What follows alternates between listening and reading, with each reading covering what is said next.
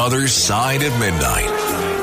77 WABC. Local Spotlight. Good morrow, everyone. This is the other side of midnight on 77 WABC. I'm Frank Morano. Thanks for tuning in. I hope you had a great weekend. I'll tell you who has not been having a great weekend and many great weeks. Those are people who have loved ones that are currently housed at Rikers Island. I'm very proud of the ratings for this show. We're killing it on the AM dial. We're killing it across uh, almost every major radio metric. But the one group that I've always said I am proudest about being number one with is the incarcerated because those people are the most interesting. And we have a lot of listeners at Rikers Island. And believe it or not, in New York, they have still kept in place the restrictions due to the coronavirus pandemic, which is making visiting Rikers very, very difficult. The Daily News, for instance, chronicles the story of Donna Hendricks. Every week since August, she has requested an appointment to visit her fiance at Rikers Island, where he's awaiting trial on a gun charge. And in all but one of those 20 weeks, she says nobody in the corrections department even responded. So again, on Wednesday, she got in line, broke out her lawn chair, and waited and waited. Didn't work out. You see, Rikers officials banned detainee visits at the height of the COVID pandemic, and though the pandemic has faded, visits today are a whole lot harder than in pre COVID times. Rikers still doesn't allow in person visits on the weekends. Only video visits are allowed on Saturdays and Sundays, and in person visits are only allowed Wednesday through Friday. What the Corrections Department is doing is making this as difficult as possible. Now, I realize there are a lot of problems at Rikers, namely with people smuggling in contraband and so forth, and leading to drug problems, violence problems, all sorts of other issues. I kind of feel the same way about the situation at Rikers as I do about Title 42 at the border. We shouldn't be using Title 42 and the fact that there was a pandemic as an excuse to have better border protections and a better policy with respect to asylum seekers. We should just have a better policy with respect to asylum seekers. We shouldn't have to use the pandemic as an excuse for that. Same thing with Rikers. We shouldn't be using COVID and the pandemic as an excuse to keep people from visiting their loved ones who are in jail. I don't know if you've ever visited someone in jail or in prison, but a visit from a real life person really buoys their spirits. It can make the difference between depression and normality. It can make the difference between somebody going down a dangerous path of drugs or violence and not. And it gives them hope and a reason to behave well and something to look forward to upon getting out. I hope the Department of Corrections gets their act together on this, and I hope Mayor Adams will bring back normalcy to the visitation policy at Rikers Island. Beam me up. To be continued. The Other Side of Midnight. 77 WABC. Local Spotlight. Good morrow, everyone. This is The Other Side of Midnight on 77 WABC. I'm Frank Morano. It might be difficult to get an Uber today. I take Ubers as well as taxi cabs from time to time. And today was supposed to be the day that Uber drivers were supposed to get a raise. But a judge has granted a temporary restraining order against planned raises just before Christmas. So the rideshare drivers, Uber and Lyft drivers with the Independent Drivers Guild are hitting the streets this morning in protest of what this judge did. This decision to temporarily halt their raises that Uber has actually sued to block. So they're asking folks not to take an Uber today, not to take a Lyft, and they're asking the drivers that drive for Uber and Lyft to essentially go on strike today so people could see what it would be like without an Uber or Lyft vehicle. The Independent Drivers Guild has fought for years for this pay increase, and they're demanding that Uber pay up. This was supposed to go into effect today. Uber, understand, is not exactly hurting for money. They have record corporate profits, and yet they sued to block the driver pay increases that have been approved by the New York City Taxi and Limousine Commission. The raises these drivers were getting is not only badly needed, but essentially it's just bringing them up to what's minimum wage in New York City after expenses. So you're going to see hundreds of Independent Drivers Guild members caravanning to the New York State Supreme Court in protest of this Uber lawsuit. It's all getting started around 8 a.m. The drivers are gathering and making signs at uh, Tillery and Navy Street in Brooklyn, right under the BQE. And then at 9 a.m., the caravan departs and goes over the Brooklyn Bridge. Around 10 a.m., the drivers are going to rally and uh, circle around the Thurgood Marshall U.S. Courthouse at 40 Foley Square with signs and with banners. So if you're able and you want to show some solidarity with the drivers, feel free to go on out there. I will not be out there because I'm going to try and be asleep at that point, but I am totally in solidarity with what these Uber and Lyft drivers are doing. I've gotten to know many Uber and Lyft drivers over the years. I've had many friends and family members that have done this, and these people work really hard. And there's no reason that this raise, which has been approved by the TLC, which would simply bring them in accordance with the New York City minimum wage, there's no reason that this wage increase should be blocked by a judge. So I stand absolutely with the drivers of these e hail vehicles, and I will not be taking an Uber anywhere today. Beam me up. To be continued. The Other Side of Midnight.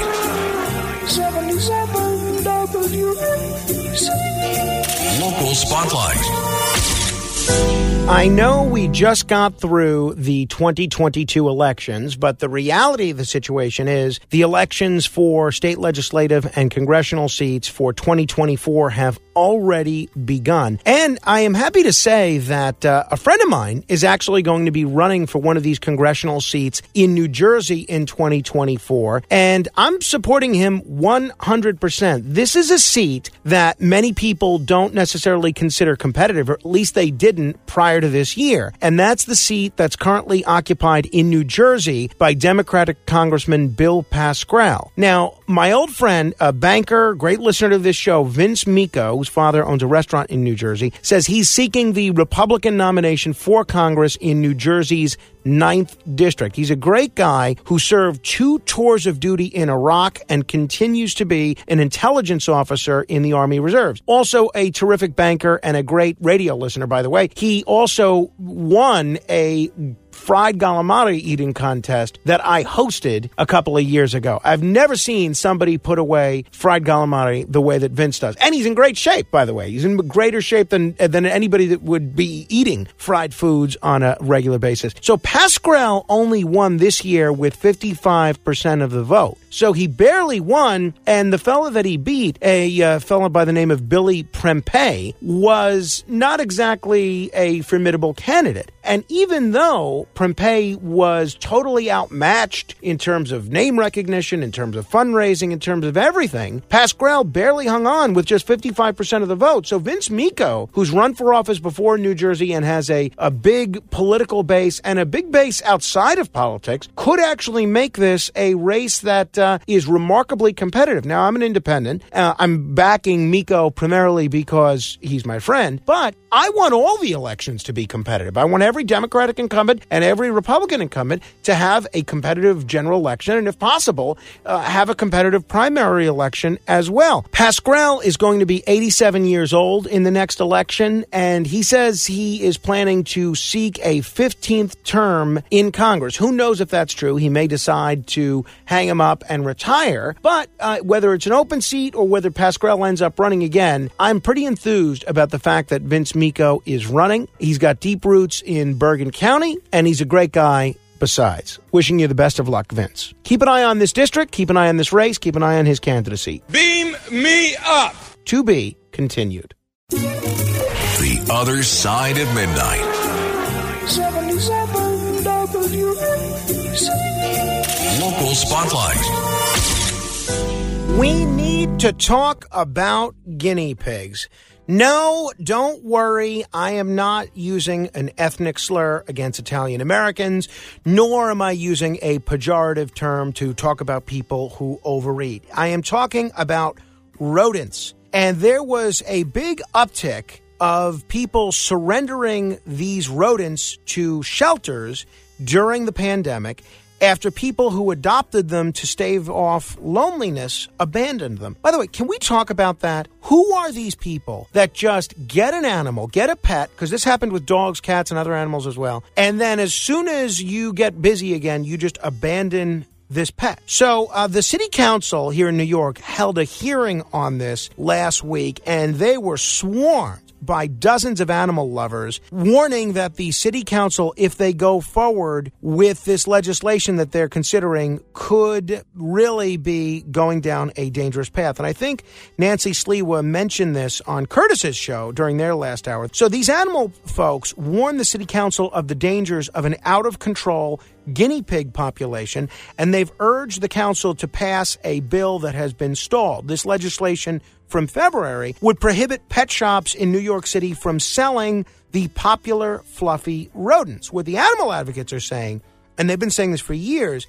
is that this ban would help stem the rapid breeding that has overwhelmed shelters. These guinea pigs breed like guinea pigs, and uh, the pet stores sell them. The people abandon them for whatever reason, and they keep breeding, and this problem multiplies. And now we are living in a city that is rapidly becoming overrun with guinea pigs. I don't know enough about this issue to have an informed opinion. I haven't heard the pet store side of this, but we are seeing some alarming numbers. The Animal Care and Control Center, before the pandemic, took in an average of approximately 300 guinea pig each year. But in the last 30 months, which coincides with the pandemic, that number has reached nearly 900 because many people mistake guinea pigs as great starter pets, but then they realize that tiny animals eat a lot of food and need a steady supply of fresh fruits and vegetables. I'm not sure if there's something else that can be done because now that the pet stores are no longer going to be able to sell dogs, cats, and rabbits, I kind of feel like they should be able to sell something other than goldfish. But I also recognize that this is an unsustainable situation and something has got to be done about it. I don't have a solution, uh, but I think this ban on pet shops selling guinea pigs may have to be something we consider. Beam me up. To be continued. When you need mealtime inspiration, it's worth shopping Kroger, where you'll find over 30,000 mouthwatering choices that excite your inner foodie. And no matter what tasty choice you make, you'll enjoy our everyday low prices, plus extra ways to save, like digital coupons worth over $600 each week. You can also save up to $1 off per gallon at the pump with fuel points. More savings and more inspiring flavors make shopping Kroger worth it every time. Kroger, fresh for everyone. Fuel restrictions apply.